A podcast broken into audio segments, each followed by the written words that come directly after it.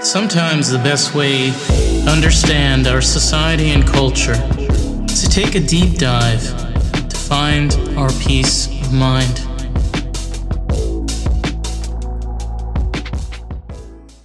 I feel like some some minds, some people have this capability, this almost power of work is their mental health. You know, I don't necessarily mean like, you know, like doing an office job or working as a cashier or waiter. What I mean is like doing something like sports, uh, building something, making something, sewing Totally. something, cooking something. So it's a lot of somethings. I completely agree. I mean, that's definitely how it is for me. It's like what keeps me sane and what keeps me like happy is creating things. And not like like I feel like there's this whole thing people are trying to be like, oh, like, you know, your your value as a human being is not measured by your production. But I'm not talking about like things I make for other people. I'm talking about creating and putting out the things that are in my brain. And like it's not like anybody else is necessarily like sometimes people pay me for it, but it doesn't really matter if they do or not. It's not about that. It's about like being able to actually bring the things, the craziness that's inside of my brain out onto, you know, onto a wall or onto a new cl- piece of clothing I've created or a new like, you know, like sculpture I've made or whatever. And it's like just the act of doing that and getting there is like the kind of like the sanity and like the meditation that I need.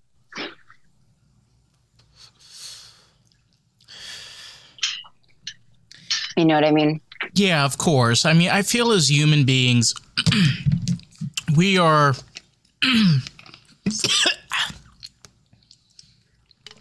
Fucking hate when a when a joint is harsh. Anyway, uh, we as humans are very um, intuitive.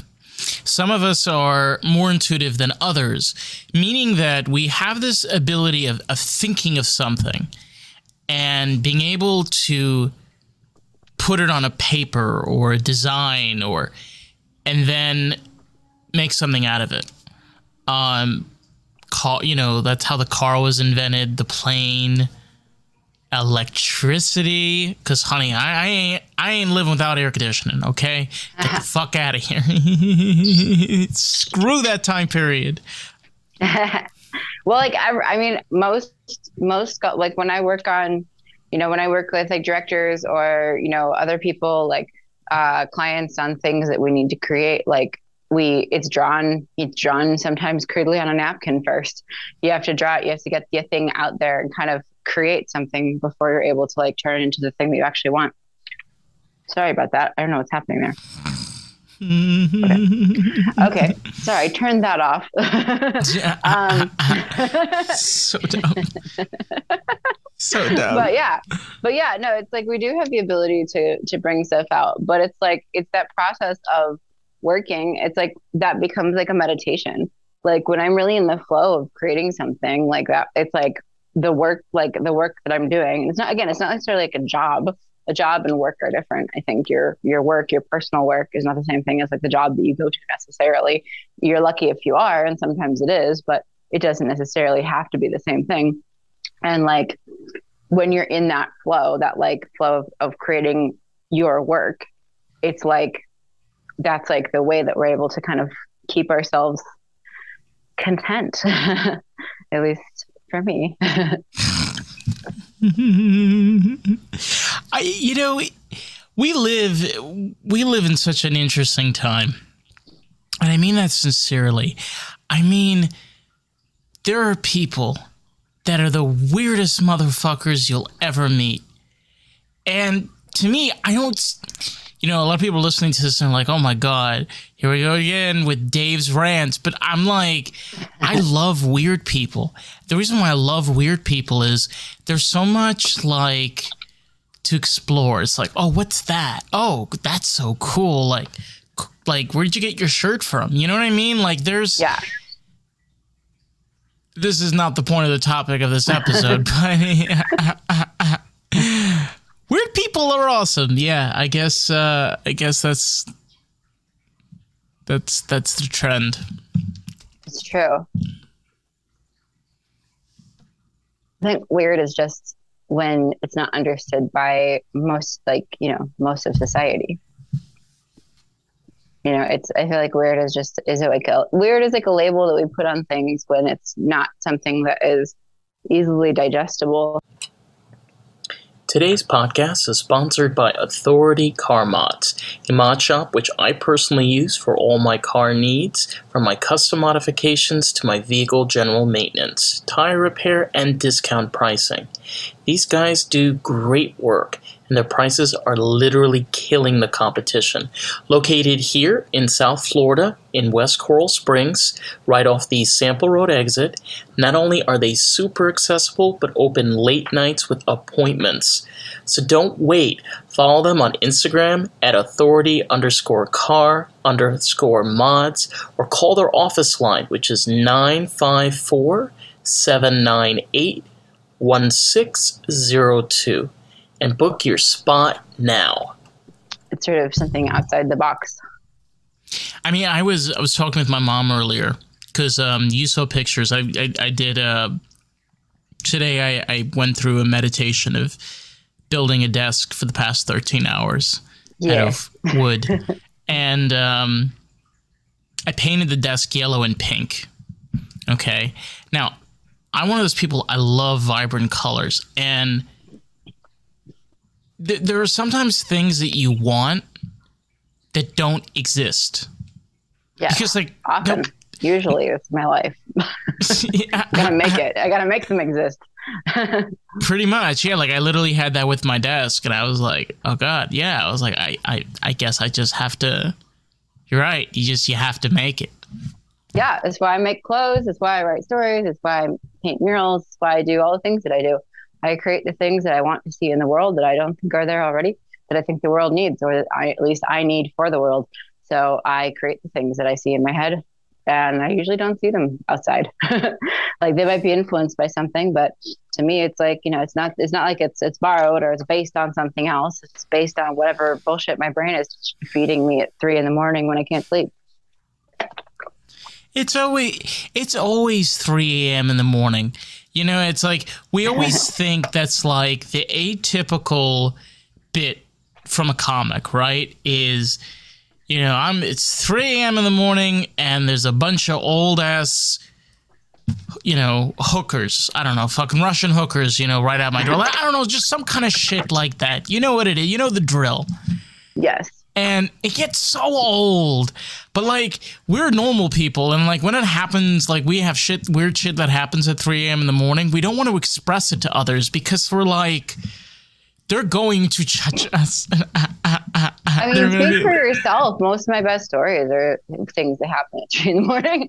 like I, but I, I also grew up raised by outliers, and I've been an outlier, like been in sort of like non, non normal quote unquote like society like um, I, I, nothing about my upbringing or my existence as an adult has been normal quote unquote.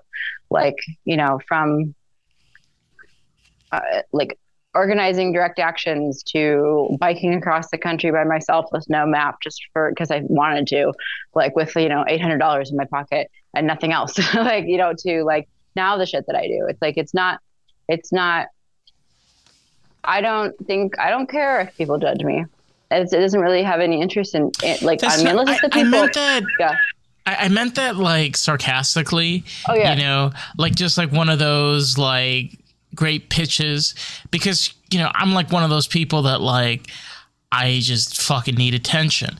And you know, you just gotta like throw in there sarcasm, kind of like Chandler from Friends. You know, it's like, uh, you know, and you're just like, yeah, I'm, I'm, I'm, I'm one of those unfortunate cases. But with that being said, I do, um, I do have the, you know, this belief of self, you know, sustainability, meaning where yes. you have to live your life by your rules. Yes. I think that's when we're happiest. But, you know, obviously it, there's a balance because I think it's like your rules, but then like, what if your rules are like, you know, this is something that people pose to me every time I talk about things like this, where it's like, well, what about people who are serial killers? Like, should they live by their rules too? And it's like, well, I think there's a middle ground. I think you have to be like, do what you want to do, live your truth. But if your truth, it, as soon as your truth like infringes on the personal safety or freedoms of another human being, then it's no longer your truth. It's something that you're pu- you're you're pushing off onto somebody else. But as long as you're living your truth and it's just purely like you know, and it's something that's that's fulfilling you. And I don't mean like offending, you know, Christians by being gay or something, but I mean like literally harming other people. Like not offending somebody, but like actually hurting other people. That's like I think or hurting other hurting things like causing undue destruction is I think maybe a barrier that we should put on it in terms of living our I, truth. I think uh, I think a great example would be if you would say to someone what you know like a place like marine world has done to whales and dolphins.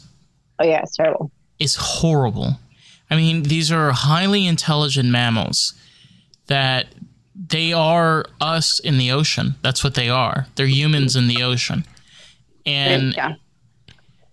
they're being treated cruelly and if you have a person that responds and says no i don't think it's cruel you know, that's not self sustainability. That's you know either someone telling you a realization like this is wrong, and they're like, no, it's not. You immediately know there must be. I mean, come on, they, you know, mentally there there's something missing there that they or emotionally because it's it's yeah. like well i mean but that and that's something just to be said with like whether or not we are like socialized to consider animals like on an equal basis, like on an equal footing as ourselves. Like me personally, like I've been, you know, vegetarian or vegan, with the exception of one period when I was like turned 30 and my body chemistry changed and I was just like, oh no, I need to eat meat. But I've been vegetarian or vegan since I was 17. I'm, I'll be 36 later this month. And like, I, I do see animals as equals and I do see the harm that we do to animals like in factory farming i don't think it's just limited to like the animals that are super smart like i keep rats i've kept rats for like 16 years and like different rats they don't live that long but like you know i have three right now and to me rats are also little people. They they have personalities like people. They can be funny like people. They have social hierarchies like people. They have like they get depressed or they get happy or they get into weird moods where they just want to wreak havoc at three in the morning again. And you know and like like they have they have emotional connectivity connectivity to each other and to their humans like if you have rats and they're very bonded to each other and one of them dies the other one can literally die of depression because the one has died. Like they are very emotionally intelligent animals and yet they are animals that have been seen you know have been kind of swept under the rug as like the most you know the majority of the world wants to eliminate them. That's why I use them in my art. I paint a lot of rats and I use a lot of rats in my installation art because I think that like, you know, rats to me are just these beautiful things that we overlook because our society stigmatizes them. And I think it's a representation of how we see people, where it's like we've decided, or not we, not us, you and me, but like, because we are weirdos, but like it, the like society as a whole has really like decided, and it's not even just society, it, it gets so much deeper, but it's like, what is okay and what is not okay? What is like a socially viable animal versus not a socially viable animal? Why is it okay to like, you know, eat a cow or a chicken, but it's not okay to like eat a horse or a dog? Like, how have we created these arbitrary well, distinctions? Okay, so you have to also understand this idea of evolution, where certain animals have evolved in this process of living and dying, living and dying for example, um, it, it, there is statistics on this showing that if cows, if we we stopped killing cows right now, we stopped killing all cows, we would have a cow crisis in a matter of months. There'd be too many cows, way too many cows. It would just That's destroy the entire ecosystem. It would just raise havoc. So we we still have to bound by the rules of how evolution works. However, we do also have to understand this idea of morals and ethics, which is where treat the animal well and give them a quick, painless death. You know, if you care and, and you really like genuinely love the earth and love animals, you can abide by those two things, Yes. I don't see any problem with it. Well, I mean, I don't. I think that that's uh, absolutely something that we should aim for. But at the same time, like, it's very hard to create that in our in the world that we inhabit because unless you see it, unless you know the farm that you're getting it from, it's very hard to ensure that it's actually being treated well. True. Like, you can say that you believe that, and then you can go out and get a cheeseburger from a fast food place, and it doesn't mean that you're supporting what you believe. I none of us are perfect. I mean, I eat at fast food places. You know, I'm not. I'm nowhere. No one here to um, to be innocent in any shape or manner. But all I'm saying is is that the whole idea of being a meaningful society. You know, forget about the, you know the climate change, the change of cultures, the change of morals, the change of, of system works. Just focus on what matters the most, which more than anything else matters, is yourself.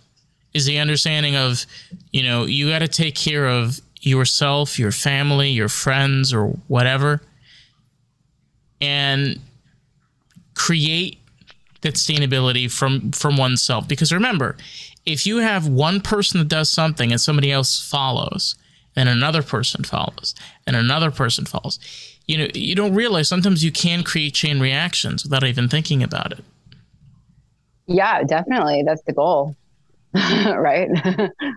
That's the goal is to influence other people and to kind of like influence other people in positive direction.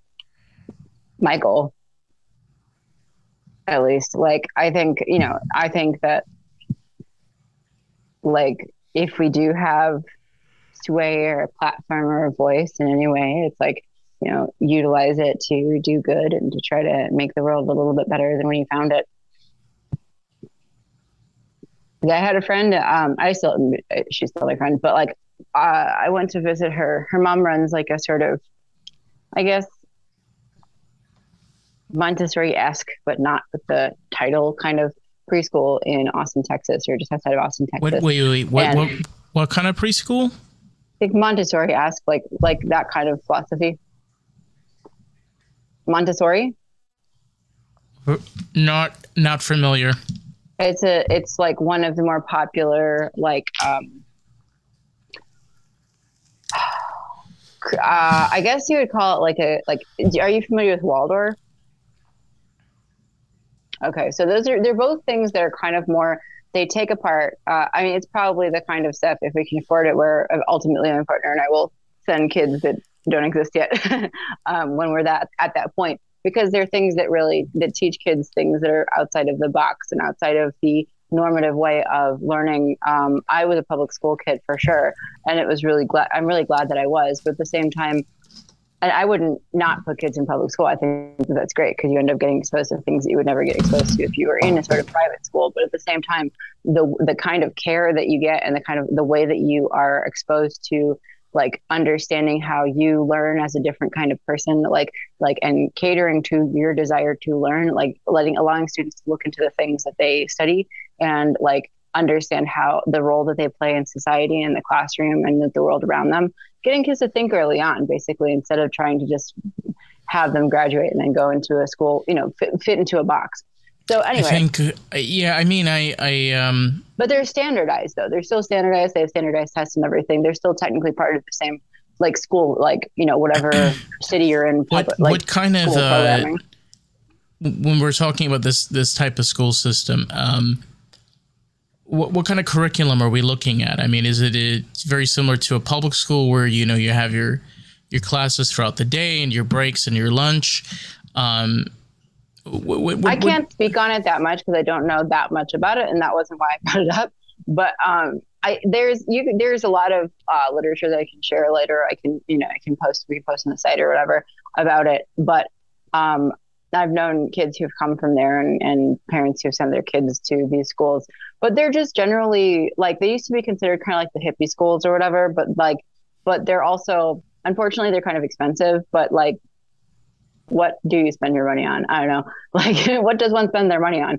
Like, I think it's more important to have uh, to be exposed to really interesting and dynamic things than it is to have like a super fancy house or a fancy car. You know, like so. Like, I don't know. I don't know. It's my it's my uh, opinion on in terms of money is like I'd rather have like all repurposed or found things or whatever, and then like have the cool the experiences that are important. Um, but my point is, so she had like this this like uh this preschool that was kind of in a similar like philosophy of thought to those. And it was like really it was kids that were like three to five or like two to five or something. There's like a daycare pro- a part of it too. And one of the biggest things that they did was they had kids um it wasn't like oh you have to do this and have to do this but it was like leave each room a little better than when you found it so and that's kind of i think uh, that's kind of that stayed with me and that's something that i take with me in life in general where it's like leave each thing that you exit a little better than you found it. So like how can you utilize like your skills? How can you make each thing better? How can you make make each conversation better? How can you make each person you're talking to feel a little better about themselves or their lives? How can you empower them? How can you make the room a little more beautiful? How can you leave the environment like slightly better. And I kind of try to do that. And it, it doesn't always work, obviously, because sometimes there's like interpersonal conflicts and stuff and things just, you know, thing life is life. But that's a philosophy that I take with me. And I think it's really cool to keep teach kids that from the beginning because they're always like, oh, well, what can I clean here? What can I, you know, what can I like, you know, adjust so that it looks better? How can I make this slightly better than I found it? Not like clean the entire thing, but if each person does their job, that's kind of the that's kind of the concept where it's like if we're all part of this community and we're all doing this together, then we each are playing a role to make it better. And what is the role each one of us are playing? What can we each of us do and as individuals to make it better?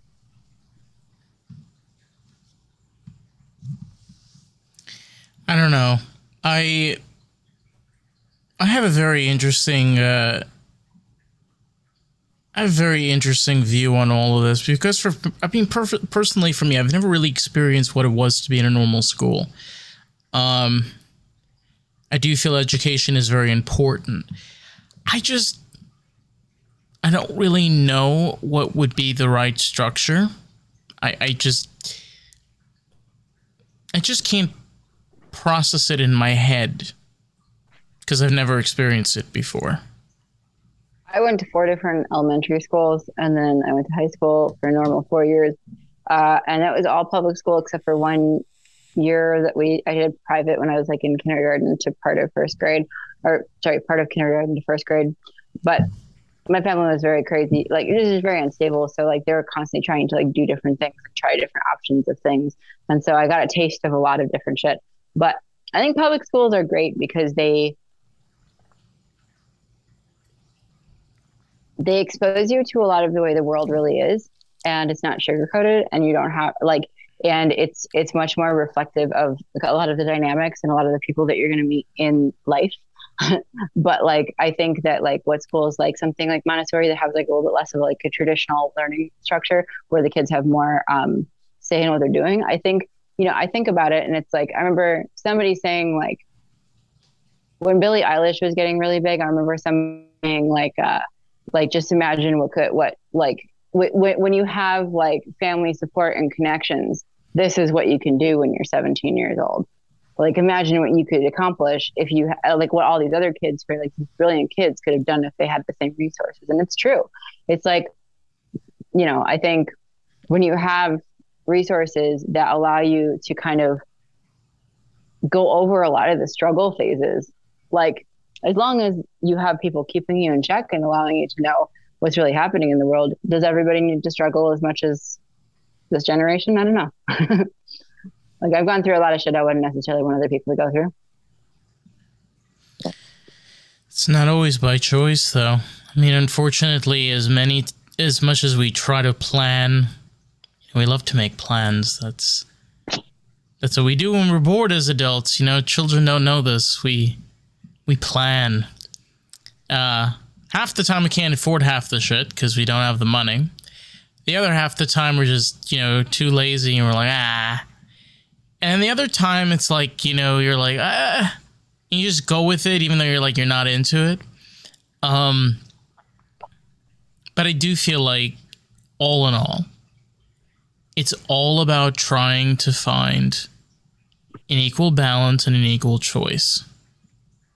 Because there really is no there's no perfect solution and there's no perfect answer. If that makes any sense. Well, like if you have the ability to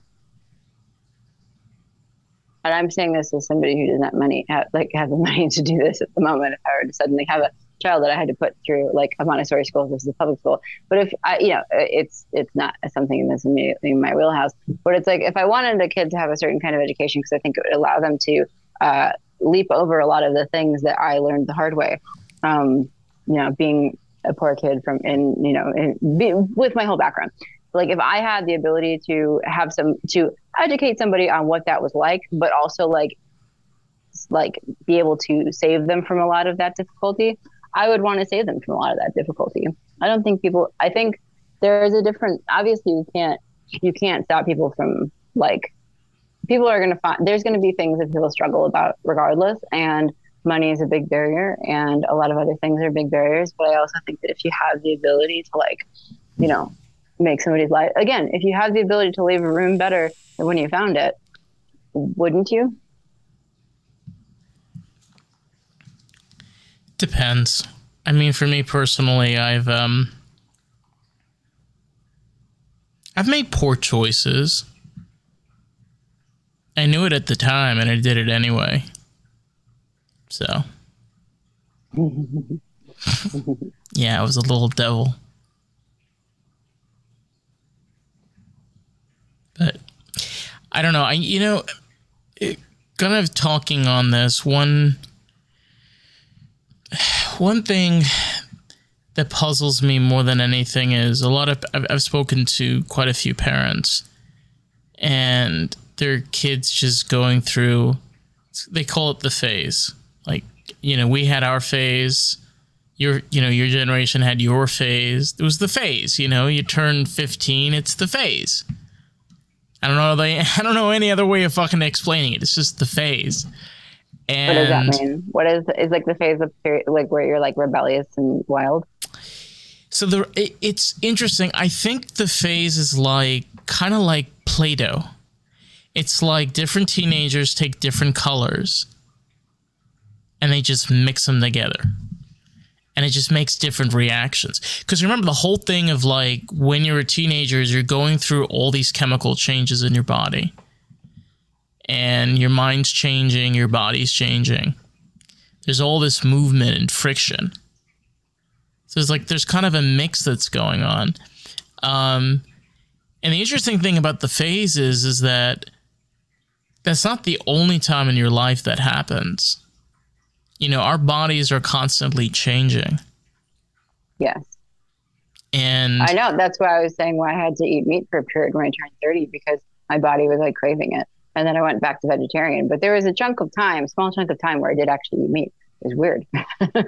but it's just your body changes. You know, I'm a femme person and like, you know, like um, a assigned female at birth human being. And like, so my body's going to do those things. Um, like and it did those things and it was like hey i need more protein than you've been giving me for like 14 years so I, I did give it more protein for a while and then it leveled out again but yeah our body changes a lot for sure. But i don't know. I think there's a lot of other factors at play too though in that kind of stuff. Like i don't know.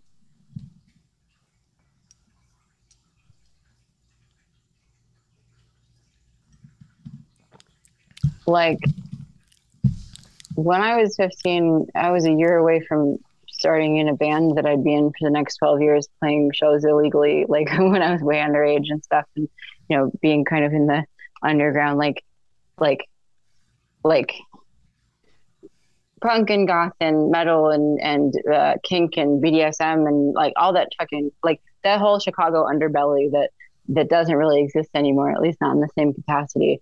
I didn't feel like a teenager. Like I, none of my friends were teenagers. I didn't feel like I was in a rebellious phase or whatever. I feel like I was exactly that person that like the, per- I feel like I was then who I am now. I'm just more confident now. And I'm have my shit together more. And I'm also like 20 years older, but, but like, I don't really feel like I was a very different person. I feel like that was who I was going to be.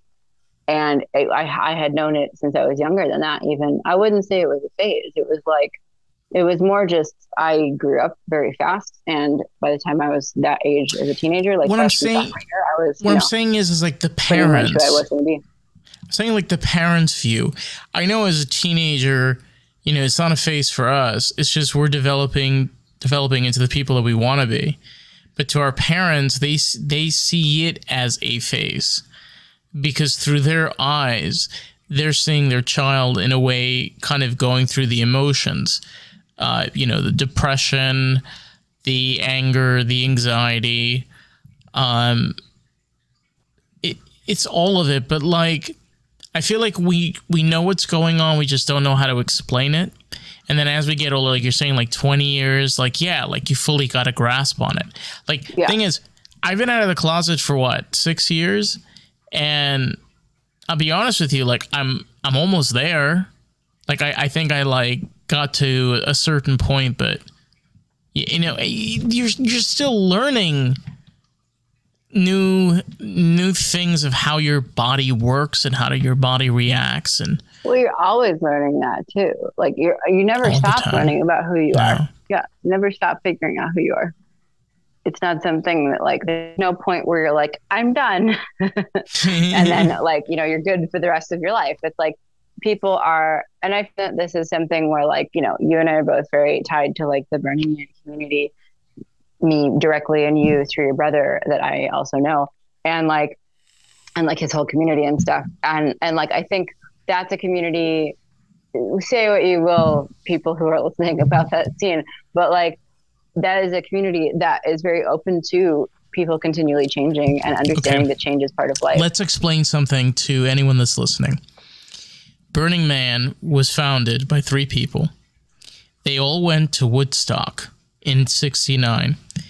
And Woodstock 69 is the one of the only festivals we know of in in in our current in our current state where there was 500,000 people and no one was shot, murdered. Yeah, there was a few people that died, but they were sick and whatever, but there was just peace for three days.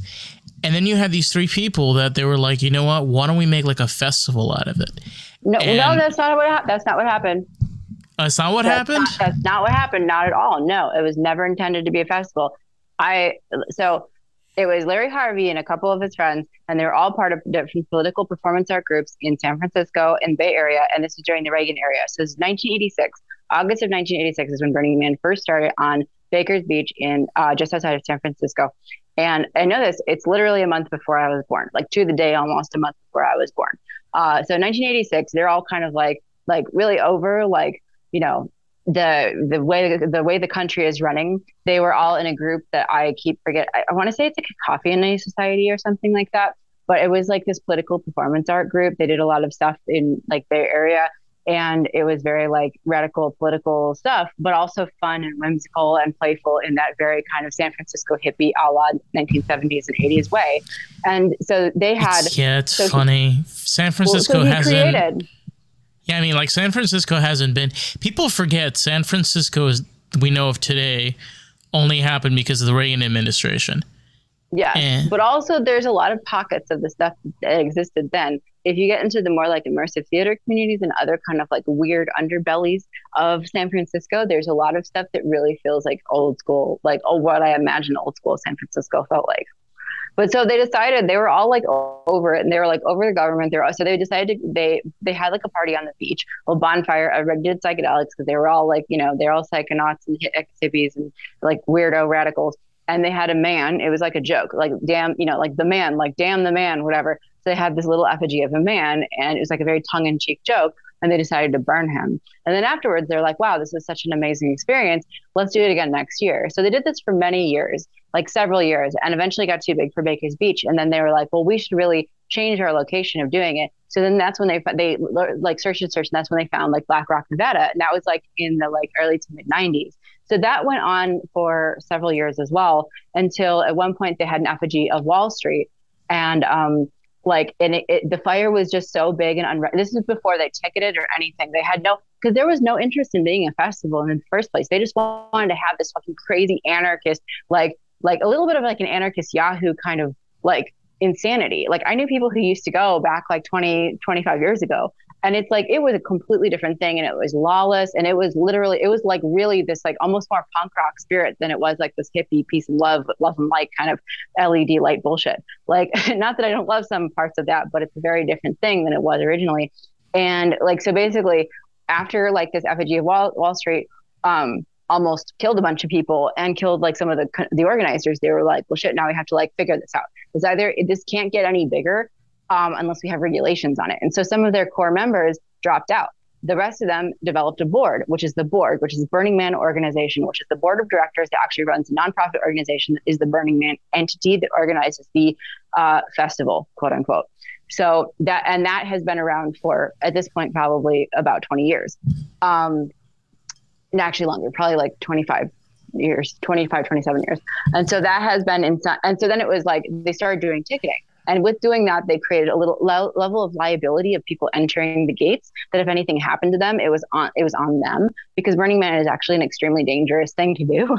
like like I've almost died at Burning Man. A lot of people I know have almost died at Burning Man. Some people do die at Burning Man, and like because you're you're creating this temporary art city, it literally doesn't exist for any reason other than just because people want it to exist. And so with that, it's not regulated in the same way that uh, like a normal structure would be regulated, and people are not necessarily in their right minds when they're doing like climbing it or experiencing it or whatever. So this casualties. reminds me. This reminds me of uh, of like Tron. In many ways, never it, saw Tron. You've never seen. Okay, so no. Tron is the story of a computer program, a game that you have to play by its rules in the in their realm, and it's very tricky you know, it, it will mess with you. But it's kind of interesting of how the human and the computer kind of work together. Um, Tron came out, I think, about like 35 years ago. About the same uh, era. Some yeah. of the best art comes out of the periods where there's the most political repression. so, you know what I mean? Like sometimes, like art is an act of rebellion at its core. And so like you have some of the best work that comes out when there's the most dissent. Like so a lot of things that happened during Reagan era was really, you know, if it wasn't being repressed, it was actually really wonderful and dynamic. The we shouldn't even mention we, we shouldn't even mention the Bushes. Yeah, I don't know where like emo shit came from during the Bushes. I'm really embarrassed about that. it's weird. Like I see on on like TikTok and stuff, and people are doing all these like throwbacks to like early 2000s like scene culture and i'm just like i hated it then i hate it now. It was bad then it's bad now. Like like Fall Out Boy and like all that kind of stuff. Like i don't even know if you had to experience any of that. I had to experience that firsthand but i wasn't listening to that. I was listening to like remember i was born stuff. i was born the last year of the 20th century. And because i was born 99 i started my teens in the tens. Yeah, so I was a kid true. throughout the 2000. So like, girl, I, I remember like Nickelodeon. I remember when I remember when Cartoon Network was dirty. Okay. Yeah, it really, I know. Yeah. Beavis and Butthead. I mean. Did you remember when MTV used to have music on? Or were you too young for that? I wasn't allowed to watch MTV. So I was raised by people who were I mean, technically boomer era, but I say they had the attitude more of Gen Xers. So like I would I would watch like I would watch like Prodigy and Nine Inch Nails music videos with my mom. And I would be like eight, nine years old watching these things. And so that was my exposure. I loved that shit. I absolutely loved it. And it was like, oh, I want to be whatever this thing is that I'm watching right now. It's very cool. But yeah, so to close with the Burning Man thing though, once it got regulated, that's kind of more the thing that we're able to recognize now. But it was unregulated for a really long time. And it just eventually got too big and too dangerous. And there were too many variables and too many different kinds of people that were going. And so now it's become, I mean, it's still great. I didn't go this year, but a lot of my friends did. And like, you know, I'll go again next year. I'm coming, going with a sculpture. I'm like, um, but it's like, this would have been my eighth year, but it's like, it's definitely now a festival. It wasn't and it wasn't designed and created with the intention to be a festival.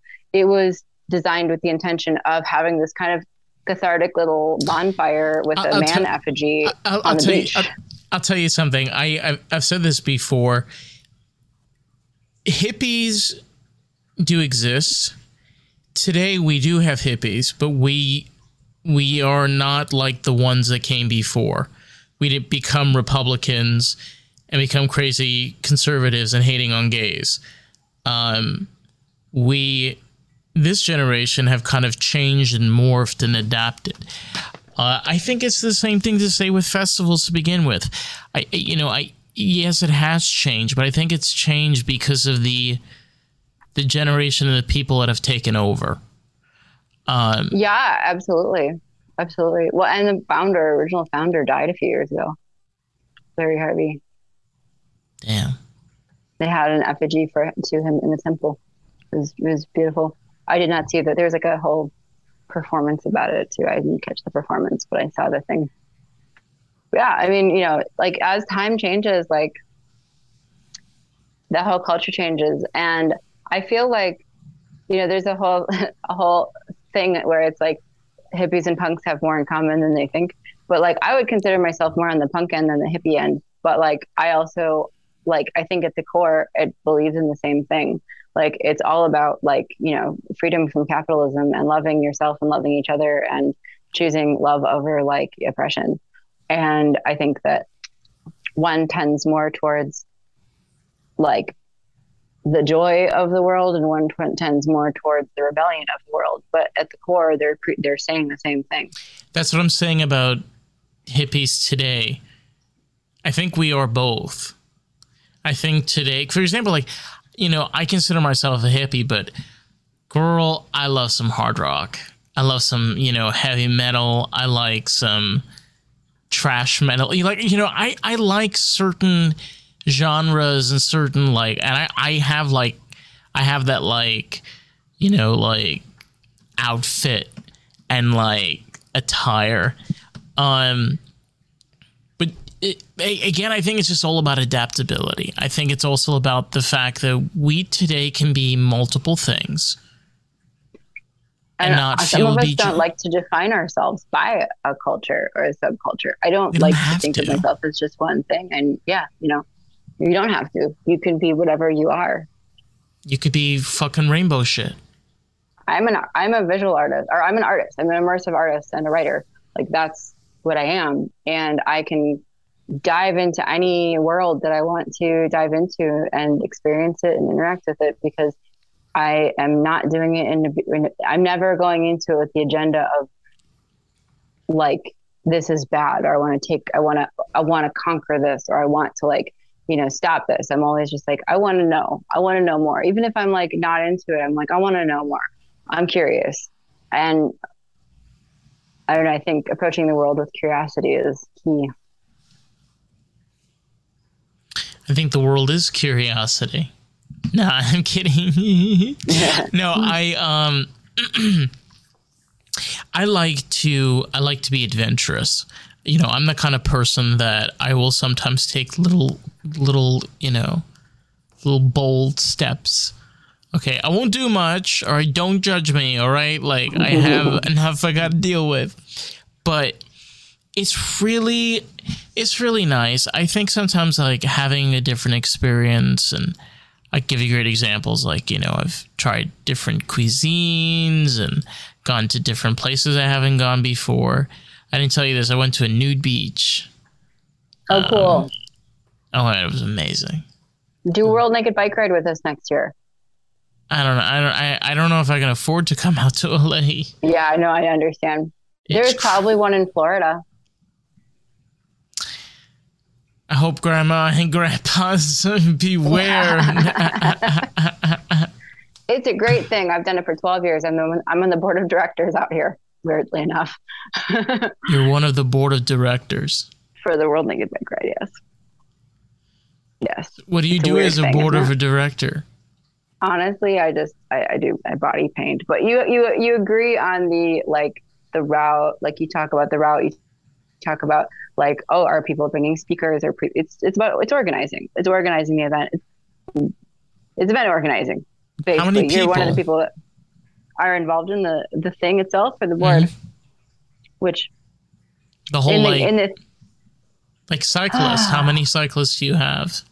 LA only has like it has like three to five hundred usually. Like um, four hundred is a good sweet spot for LA. Um, Chicago used to have like two to three thousand, and that's what I did for. I did that one for like eight years. Um, I don't know. I think I feel like LA's scene for it is very different. It's an older crowd that organizes it mostly, aside from me, um, and like a couple of others who are like uh, on the younger, you know, like under 40 side. But there's like, it's more of like the naturalists and like nudists, and like it's more that kind of community that's organizing. And there's an aspect of political of politics to it as well, and like uh, like you know, um, the aspect of like rebellion to it as well. But it's more something that's about like body positivity and like you know body freedom and not being like not things things not being like sexualized or demonized by society trying to limit it. Whereas in chicago it was much more about like it was much more of like a revolt. It was much more of a radical act in chicago. Chicago is also just like an angry political city but like can- in chicago it's tell. much yeah yeah uh, yeah it's a it's a good city It's, It's funny. different. It's funny because every every every television show that's in Chicago is either about poor girl gets dumped or you know some snooty cop that's pulled too many bullets. You know, it's got pow pow pow pow. I would honestly say, like, as somebody who's like born and raised there, I feel like there's not very many shows that actually accurately depict it. I feel like The Bear is probably a re- is a really close one about just the diversity of Chicago, but also like like I have I've had lots of friends and like loved ones who've worked in kitchens. But if you look outside of that, just like what they're representing in the show, uh, Shameless has elements of truth, except there's no neighborhood that is that kind of culture and also entirely like homogeneously white the way that that show is, which is where they fuck it up. But like, there's not a lot of Chicago is not really like a lot of people who write for Chicago are like suburban kids who made it out to LA and like decided to represent Chicago. Yeah, but think about it. Most most like you know we're talking about like these '90s shows. A lot of these sitcoms, they weren't like accurate. Like think about even like Friends. Okay, Monica Like and- friends. yeah, Monica and Joey and Chandler's apartment. I never watched Friends really. I've seen a few episodes though, but I don't know much about it. But what I'm trying to say is, is like a lot of these shows are not accurate because they're just they're picking a setting and they're basing the whole story around it. Like they don't really care about like the rules and structures of New York. They just want the show to be set in New York. right, of course. Well, that's why sitcoms are garbage, most of them. Yeah. I mean, I don't, you know, I wouldn't expect a sitcom to be an accurate representation of anything because it's just meant to be purely entertainment, not necessarily to get you thinking. But like, I think a lot of more modern shows are trying to actually represent different cultures from things, and that's cool. That's a whole other conversation, though, about Wow. TV. wow. We can have conversations about television, sushi, you know, um, calamari. Calamari sounds nice about this time. You know, get a little lobster in there, little crab legs. I'm sorry, I love I love shellfish. Love it. any anything in a shell, I'll eat it. I do eat fish now. I'm I'm more of a pescatarian than a vegetarian the last couple years. Again, just your body changes. But like, so yes, I can relate. I, I can relate. Fish is delicious. Yeah, but shellfish. I mean, it's see, like th- this is another like really important thing where there are times where we can do things to eat healthier, um, and it's like so simple.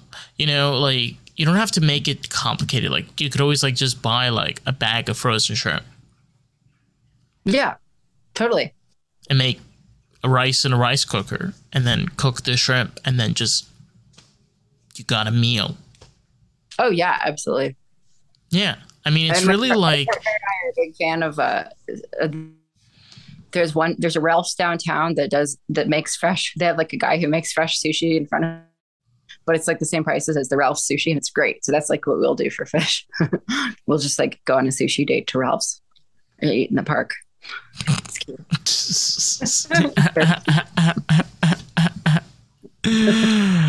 well, it sounds better than my version of a date. My version of a day is you get a Jamba Juice and you, you're like, okay, so your total is six fifty five and mine's four fifty six. And he's like, whoa, whoa, whoa. Though we're on a date, and I'm like, whoa, whoa, whoa, your ass. Like, I ain't paying for you. You pay your six six fifty five. I'll pay my three twenty three. Bucko. I'm like, no. But I, I totally, yeah, I totally, I totally get. I, I do some kind of, like stuff like that. Like I have this thing where I love, I, I crave Chinese, and I go to Trader Joe's and I get the orange chicken and the fried rice, and I have Chinese. Yeah, Magic. totally. I like to make most. I okay. I I am lying. I used to love to make everything from scratch, but now I work. Well, not even now, but in the last several years, I work in production, and it's really hard to cook everything from scratch because you just don't have time or energy. And like, it's it's not as it's not as fun anymore. I used to love like literally just like making every single element of something from scratch, and then like doing things that were like longer term things too, like you know like like harvesting spices and herbs and things like that and brewing kombucha and sometimes making sauerkraut but like now it's just like i don't know i'll try to do that but it's hard it's not as it's not as um there's always something else that i feel like i should be doing when i'm doing stuff like that now I, I think also rem- people have to kind of remember to take things like in levels. Kind of imagine an escalator. I remember somebody once told me this a long time ago. Imagine it's like an escalator and you're going up the escalator, okay? Yes And that's the direction you're going. You chose to go up that escalator, right? Okay, Yeah. so it's taking you where you want to go yes you know you you made that choice so you're just taking the necessary steps to get there I, I, I get it. Escalator is a terrible example because it just goes up and down. It's like, whoop the fucking do. Who cares? You just go to the one that goes down. I get that. I do. I I, do. I do. I think what you're saying is you can't always do everything forever. And if you take a choice to make a choice to do one thing and elevate a certain part of your life, you kind of can't hold on to a lot some of the other things you might have loved before. No, because how else are you supposed to get up there? You have to take the escalator. You can't. Why? You're gonna you're gonna take the stairs. If you take the stairs, you're gonna have to go all the way to the back, and then go all the way up, I'm saying the wa- isn't the metaphor of the elevator though that like actually I'm not entirely sure what your metaphor is. The point of saying- no, no, no. The point of whoa, whoa, whoa, whoa, the point of the escalator was when you choose when you choose your direction, you choosing to go up the escalator, going down the escalator. You making that choice. So you have to accept what comes with that choice, which is go you're going up now. And you're going down. But that's just the, the metaphor. Like, for example, in life, it would be where if you do this, you might have to sacrifice that. Well, that's exactly what I just said. Yeah, exactly. But yeah, it was just clear. Yeah. Yeah, sometimes to get to the things that you really want to do, you have to sacrifice some of the things you might have loved before. Like, you know, like being able to cook and create everything from scratch when you're like busy making like art or working on a project or working in whatever, doing whatever the thing that you're doing that you're, you know, shifting to, like you don't necessarily have time to do the things that you did before. It doesn't mean you can't ever do them again. It just means that you can't rely on them as heavily as you used to before, or you can't, you don't have as much time to do them as you used to have before. I'm curious, what is that picture that's right above you? It has a face and it Oh, looks. A few years ago. what is that? It's a painting that I did a few years ago. Um, it was uh, so it was. I did it intentionally. Um, so I did it for um, I did it for a short film, and um,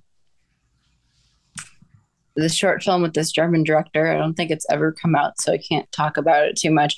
But I did it with the intention of what, uh, like, kind of getting into the character's mind and like painting it as the character would have felt. So the character was a painter, so it was just my paintings. Um, but that was a piece that I made in sort of thinking from the mind of the character. That She looks like she's in a galaxy.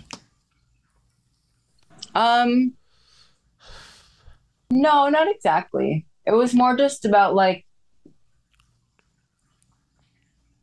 Well, I'm seeing a galaxy. I'm seeing like a different like dimension with the the colors, the direction. it wasn't. I mean, it wasn't literal. It was more meant to represent like the like isolation, like isolation and otherness. Uh, in living in like the character lived in a culture that didn't really like she she had this like beautiful rich history and like background and was from like a like um like a indigenous like like the character. This is the character that was being created. She was like from she was no, she was just from a different culture and she was the only person in the town that was like from that culture and it was about the otherness that she felt um, with her history of like what like her heritage but then also like her like political activism and like her family's history. And so i so she was like seen as like this other um, and then ultimately like these kids make friends with her.